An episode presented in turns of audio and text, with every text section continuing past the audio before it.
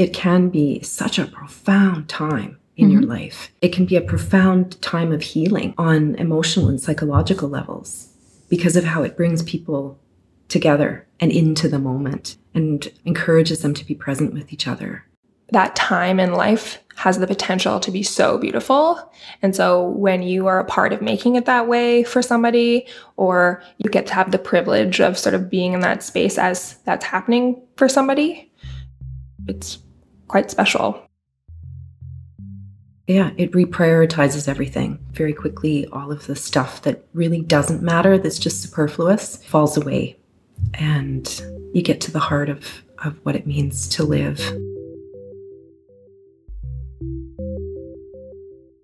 Hey, fellow mortals. My name's Lauren Daly. I'm a palliative care doctor, motherless daughter, longtime griever, and believer that having a healthy relationship with death is the secret to living a more fulfilled life. And on today's episode of Talk Dying to Me, we're going to be talking about, well, dying.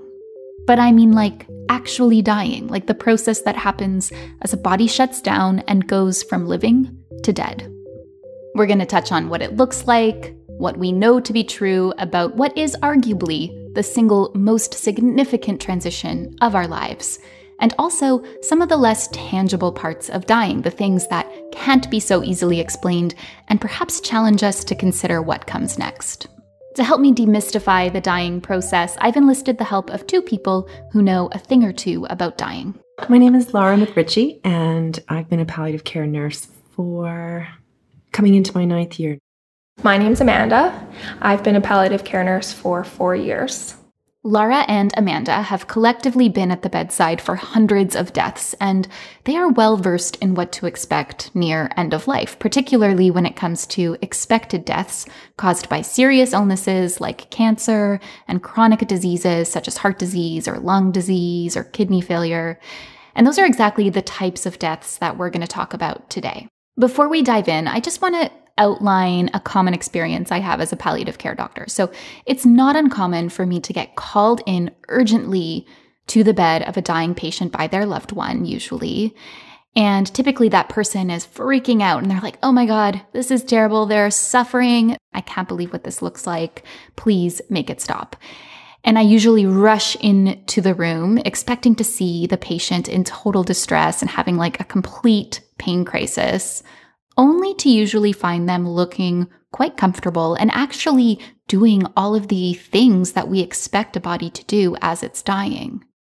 What this highlights for me over and over again is that in modern society, we are so freaking far removed from the dying and the dying process. We completely freak out when the time comes to face it, and we get so caught up in our own discomfort that truly we lack the ability to be present with the people we love in their final moments. And as someone who works very closely with those who are dying each and every day, I find this so sad.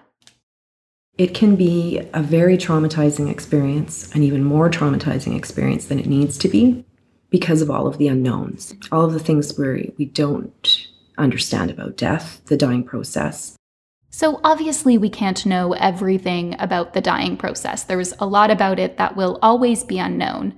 But there are a few parts about dying that we actually know quite well, particularly the physical changes a dying body experiences.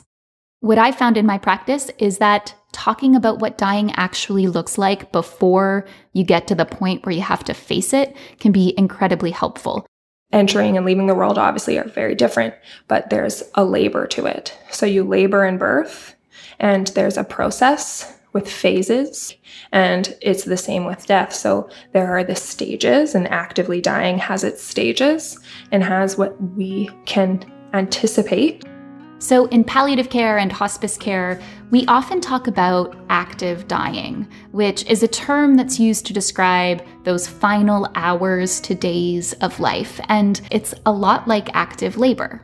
Active dying is typically marked by a clear set of physical changes that journey the body through to end of life. And these changes are predictable, they're largely irreversible, and they signal an important transformative experience, which sure sounds a lot like birth to me. I often ask people who are dying, to describe to me their ideal circumstances surrounding death. And by and large, most people tell me that they want to die in their sleep. They want to drift away gently into that good night. Well, do I have some good news for you? Most people actually do die in their sleep. They're going to be sleepier. They're going to be interacting less, sleeping more often. And in most cases, people who are dying will eventually drift off into a deep sleep from which they cannot wake. And that could last for several days before their body actually dies. There are a number of reasons why this might happen, but usually it's a combination of things, including metabolic changes as organs are shutting down. This impacts the brain's ability to stay awake, and a lot of people blame me specifically for giving medications that are making people more sleepy as they're nearing end of life, but honestly, even if we were to take away all of those medications that people are off and on for symptom control and pain control, they're likely to still be very sleepy and even unconscious in those final hours to days. Along with sleeping more, it's also very normal for patients to not want to eat or drink very much as they're nearing end of life. It can be quite difficult for the family when the person stops eating completely and the worry that they're just going to feel hunger and thirst until they pass away. Nobody wants that for their loved one. But the evidence suggests that that you don't feel hunger and in fact that when you try and get somebody to eat or you introduce things into the body that it can no longer cope with, that you might be causing more harm and more discomfort. I always say that the body knows how to die. And one of the most natural things the body does in preparation for dying is that it doesn't feel like eating or drinking. Despite the body not feeling hungry or thirsty in the final days of life, they do not die from starvation or dehydration. This is a common misconception. The death is caused by the underlying disease process, and a common byproduct of most advanced illnesses is a reduced desire to eat and drink. We encourage listening to the person when they say they're not hungry or they don't want to eat anymore. The topic of hydration and nutrition near end of life is really complex and culturally nuanced. It's beyond what we're able to cover today, but I think a key takeaway is that at a certain stage in the dying process, IV fluid and artificial nutrition really have no benefit. They can only cause harm. They're not going to make that person live longer. People who are actively dying are often so profoundly weak that their ability to swallow is completely compromised. And so, if you try to feed that person food, there's a very high risk that they will choke, which means food will go into their lungs and cause all kinds of badness, including shortness of breath and possibly even severe pneumonia. In terms of IV fluid and artificial hydration, if you pump a body without any kidney function full of fluids, that fluid will have nowhere to go. And it can cause swelling and bloating, which can be really uncomfortable. And it's not uncommon for that fluid to actually travel into the lungs and cause a lot of congestion and shortness of breath. And those are things that we like to avoid. Thirst might not just be the feeling of needing water. It's easier to say thirsty when you might actually mean my mouth is dry. So we try to do really good mouth care, and that's a great opportunity for family to get involved. So when you used to be a part of feeding, now you can be a part of doing really good mouth care. When people are dying, it's actually really common for them to breathe through their mouth. And so their mouth can get really dry and kind of gunky looking. So mouth care is the process of cleaning out the mouth and keeping it nice and moist. That's right. I just said everyone's favorite word, moist. We actually have these little sponges on sticks. They kind of look like lollipops, and you can dip it into water, or sometimes people like to put it into tea or the person's favorite drink, like a nice glass of red wine. Just kidding, although that would be my preference. And they just coat the mouth with the moisture from the liquid, and sometimes they may even use a lubricant so that the mouth doesn't feel dry. Some of the other signs that are probably less noticeable to family, but are quite indicative that the person's sort of transitioning to active dying, is things like a decrease in urine output. Kidneys shutting down, so people are voiding less. That's also something we watch for. At some point, we may see no urine output at all, and at that stage, we know that death is likely to happen within a short period of time, usually hours to very short days. Temperature changes are a big one. The body has a harder time regulating temperature. There are a couple of factors that could impact fluctuating temperatures in a dying body.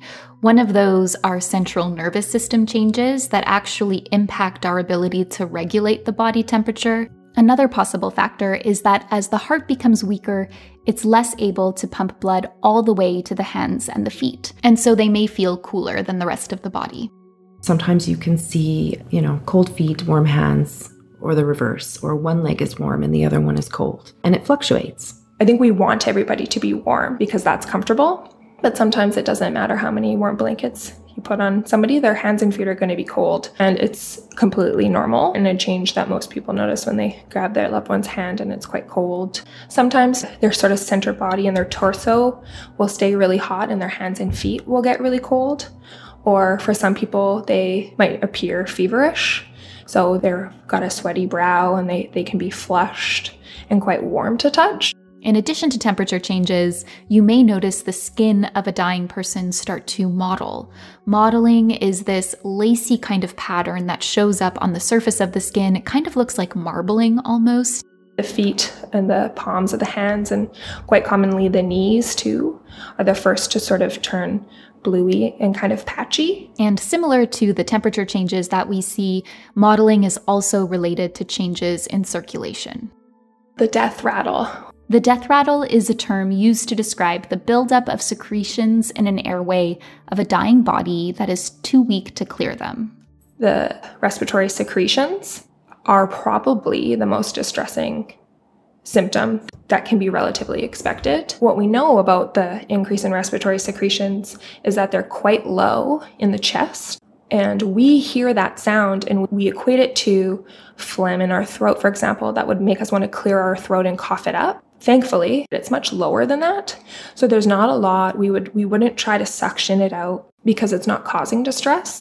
We have medications that we can give to try and dry it out. Sometimes it works and sometimes it doesn't. But I always stress to the family that it's worse for us to hear than it is for them to experience. And that if anything is it's more difficult for us than it is for them. Changes in breathing. It's a really big one. People have heard of Cheyne-Stokes or agonal breathing, apnea, and Cheyne-Stokes breathing, where you've got the depth of breathing changes, starts off very shallow and then becomes more and more deep, and then starts to also wane again and become more shallow. Okay, so the respiratory control system, which is this system in our brain that regulates breathing, constantly gets feedback from the level of oxygen and carbon dioxide in our blood. And as the body is dying, the levels of carbon dioxide and oxygen in the blood change in a way that provoke irregular breathing, and sometimes no breathing at all, and that's called apnea. The biggest shock to people is the apneic periods, so the breaks people take in their breathing. So sometimes people will have frequent deep breaths and then a long period of no breathing. That's, I think, the hardest part for family in regards to breathing is when a person takes an apneic period, will they breathe again? Is always the question. It's like and this it's, anticipation. Yeah. And the intensity rises instantly. Mm-hmm. And more often, sometimes people don't notice, but more often than not, if you're having a conversation, you're expecting this sound in the background. And when you don't hear it, everything stops and everybody looks over at the person and you wait. It can be 20 seconds, 30 seconds, 10 seconds, a minute. It can be so hard to watch and to wait for the next breath. For family can be very difficult. I think it's really important to know about that pattern in particular because sometimes people will misinterpret it when someone starts to really huff and puff as either shortness of breath or they're reacting to something in their environment when really it's the pattern of breathing. It's their new normal. When someone starts breathing irregularly within the same few seconds and there's no pattern to it, then typically I know that someone is really likely to be close and I'll stay in the room and try and prepare people for what's likely going to happen in the next few minutes. What Laura's describing here are the final moments of life, a person's last breaths. And it's easy to label this transition, the transition of dying, as many bad things, as awful or overwhelmingly sad or tragic. And sure, it can be all of those things. But there can also be incredible beauty hidden away in those final moments. What are the words that come to mind when you think about when you've been present for the last breaths? Mm-hmm. How would you describe that space in that moment? Mm. That's a challenge. well, profound, right? Mm-hmm. Obviously. Yeah. The words that come up first for me are quiet, peaceful, just because of the role I'm in, to me, privilege is a word, transformative, warm. It's like if there was a better way to describe closeness, like mm-hmm. you haven't really been close to somebody, like it's very rare to get to be that close to somebody in that way. I, more than the average person, get to be close to people in an intimate way that is very specific and unique. So when I'm in a room with a patient and their family as that's happening, um, it's like a closeness and an intimacy. One of the, the most profound experiences that I had, we were able to grant all the wishes that they had around what they hoped for for their loved one at this time in their life. And everything came together. And then when that person did die, it felt like I know this sounds so strange, but it felt like a rebirth. It wasn't just a death, it was, um, oh, such relief and such joy that they had been able to make this the best experience possible. They felt like they had done right by their loved one. That was early on in my career, and I thought, "Oh wow, what a what a thing to to aim for, you know?" Right. nice to know that it's possible it was, I don't want to say perfect because death for everybody is so individualized. It happened, she passed away when she wanted to pass away. She passed away with all the people she wanted in the room. There was not a part of it that was distressing. And the moment about it that I'll never forget is she was in the bed and her family were all around her, and certain people were close to her, and they had all had a toast and a glass of champagne and everybody was dressed in their Sunday best, and it was a, the sun was shining. Everybody was quite quiet, and then she burst her eyes open and looked around the room and said, "I have to say one more time, I just love you all so much." and everybody in the room sort of yeah like little yeah. little giggle yeah um and was like oh we love you too we love you too and the thought that everybody said what they needed to say and that everybody seemed so at peace and that she was just so comfortable and ready. She managed to slip out that last thing that she wanted to say just that last time, and the thought that her the last thing she saw was her family all around her laughing, I think is pretty special. So, we've talked a lot about what dying often looks like and the unsuspected beauty that can be hidden away in those final moments. But what about after a body dies? What happens then? People ask when they leave what will happen next. I'm careful what I say because I sometimes know the answer is actually going to distress them. I also know that the less sort of mystery from the experience, the more normalized it will be. One of the first things we do after a body dies is pronounce the person dead. This is essentially our final physical exam and is often done by nurses and sometimes doctors. Not to sound insensitive, but death is a pretty easy diagnosis to make.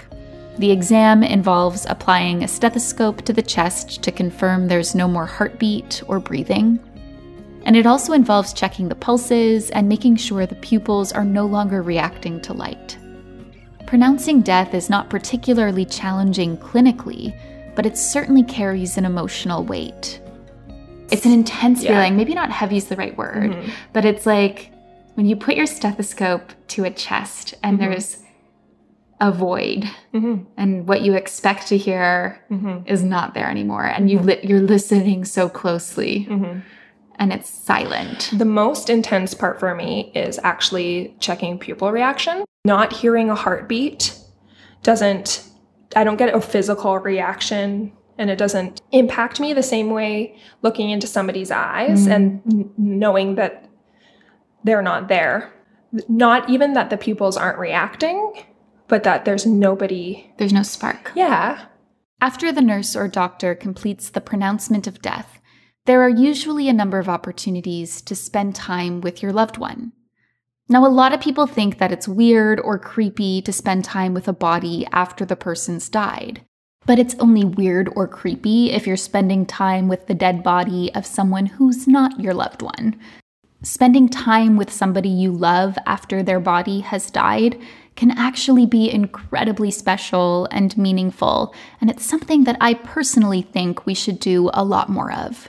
Okay, it's going to sound strange to a lot of people, but it's really powerful. And I think it's important to give people that, that opportunity. And that is giving them loved ones a chance to get up into the bed mm-hmm. and lie with their loved one, mm-hmm. both before and after they die, even during. There's no real reason, a lot of the time, that people can't be that close if that's what they want to do. Mm-hmm. So I will always ask, you know, I'll say we can we can make room in the bed. Mm-hmm. And you can have whatever time you need.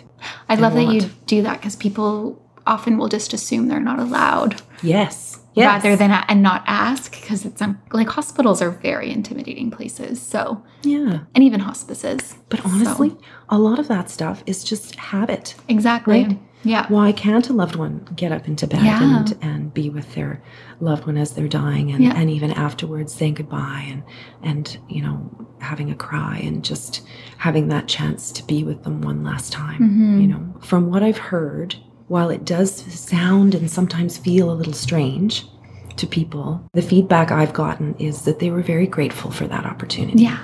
You know, I believe that. Soon after death, the nurses have to prepare the body to either go to the morgue or directly to the funeral home. We call it shrouding. Oh man, I feel so privileged to do this work. So privileged. And and that is just another piece of it for me. It's a moment that I really cherish. Sometimes it's also a moment for me to have my closure and to, to sort of grieve for that person too and do what I need so that I can move on mm-hmm. as well. And if loved ones want to be a part of that process, then of course of course we, you know, engage them in that. Oftentimes people will want to perform, you know, a bath and they have a, a certain outfit that they'd like their loved one to be in mm-hmm. or their loved one themselves had picked out before they died. Now I will use the flowers that are in the room or I will, you know, encourage people, suggest let them know that it, it's something that we can do. If someone wants to sprinkle petals around their loved one, then we do it. If someone wants to hold a flower and lay a flower before their loved one is taken down to the morgue, then then we do it. And I think it can be a wonderful way of saying goodbye and mm-hmm. just enrich that process and help people participate in yeah. that piece of it. Again, giving them a chance for closure. Again, giving them a chance for extending some sort of caring towards their loved one one of probably the most beautiful sort of ceremonious preparations I got to be a part of was a 40 something year old lady passed away, and it was her husband who stayed with me to wash the body and prepare her to go down to the morgue. The way that he continued to care for her well past her last moments was really beautiful. And to get to be in that space mm-hmm. with them during that was very special. I'll never forget it. Sometimes it it it does feel strange. Rigor mortis sets in to its max effect, I think about six to hours after death. And so generally, the person hasn't become super stiff. Sometimes families stay for a while. So you do do that process numerous hours later. And changing the body or washing the body when they've started to become stiff is uncomfortable for me. Is it uncomfortable because it's like, how do I put it? It's that person's even closer to death than they were before. Like mm-hmm. it's like they're more dehumanized. I think does that make sense? I, yeah, or like before they were this was their body and like you were saying this was their the vessel they were in and their body. And so they've passed away and they've left it.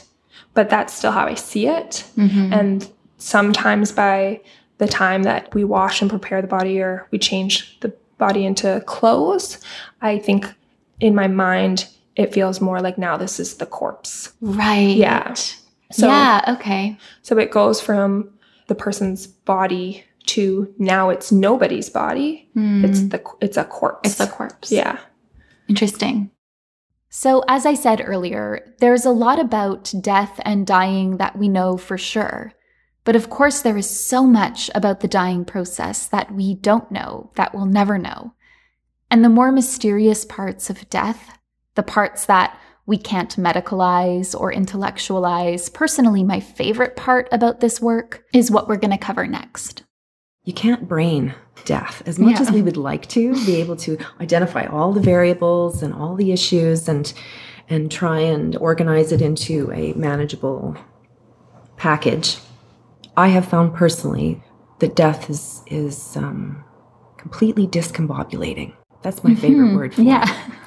because I have a hard time finding other you, you know regular words to describe that feeling of when someone who has been present with you in this world when their energy their physical energy is gone not sure where it goes i've got many different disciplines of thought of of knowing that have their own ideas about where someone goes when they die What's your favorite?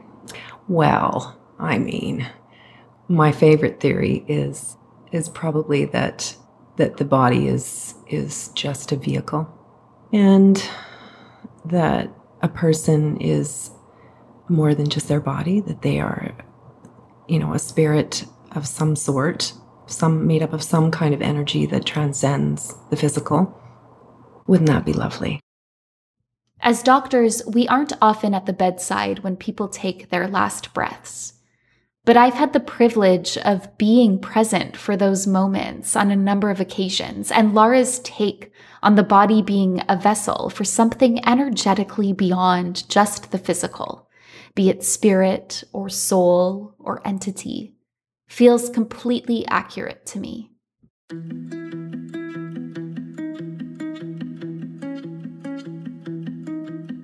the ones that I've seen, that's been so true. Mm-hmm. Like that moment where someone stops breathing and then it's just so clear. Mm. That's that thing that made them them is just gone. yeah You can see it like around, I find around like their mouth. There's a hollowness suddenly there. And maybe it's just because there's no movement. Is it challenging for you to maintain hope for that theory um, with your training? No, because a lot of medicine's bullshit. so I feel like no one can explain that. Medicine can't explain that. Yeah. No. So there's so much that medicine can't explain that it's actually quite easy for me to Oh, like exist in both realms. Sometimes when a person's passed away and you've pronounced them, they are dead, but I don't feel like they've left necessarily, or I think that Yeah. it's the process is still happening. Like the person is definitely gone, and I would still call them dead. Mm-hmm. It, I just sometimes notice the this it's still a feeling that they're here. Yeah. And I feel the most the way that when those first words you were asking me to talk about, like the privilege and the warmth and the intimacy, I feel that the strongest before the space they take has sort of been emptied.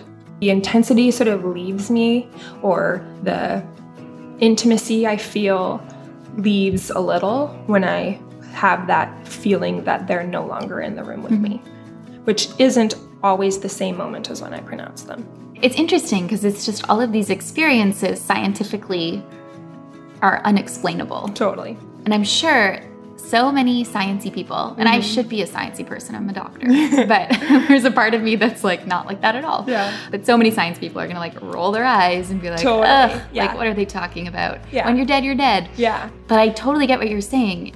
There is this true feeling of something that leaves the body. Mm-hmm. And it's like when you're there with someone as they take their last breaths, that becomes as real as any scientific fact. Mm-hmm.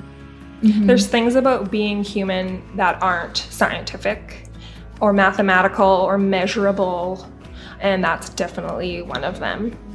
Yeah, I mean what you've just described is like like the definition of spiritual connection mm-hmm. with someone. Yeah. There's no cognitive part of that. No. No. It makes me sad sort of to think that there's so many beautiful, meaningful parts of it that can be lost and not recognized if you're if you're not open to it, mm-hmm. you know?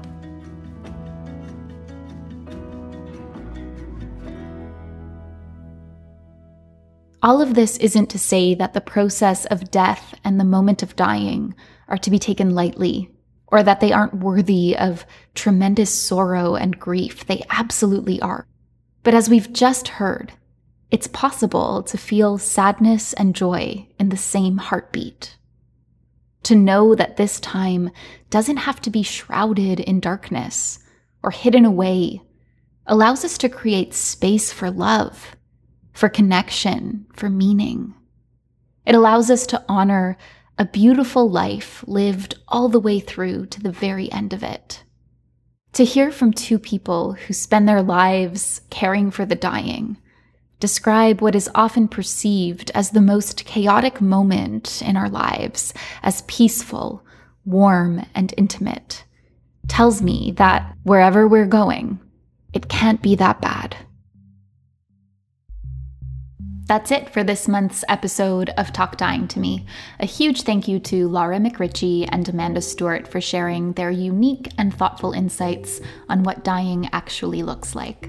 This episode was written and produced by me, Lauren Daly. The post production work on today's episode was done by the amazing team at Resonate Recordings. Our cover art was created by the oh so talented Wiki Turton. Thank you all for listening. If you're a fan of the show, please take a moment to leave us a review. Our next episode is set to drop January 19th, 2021. Until then, don't forget, one day you're gonna die.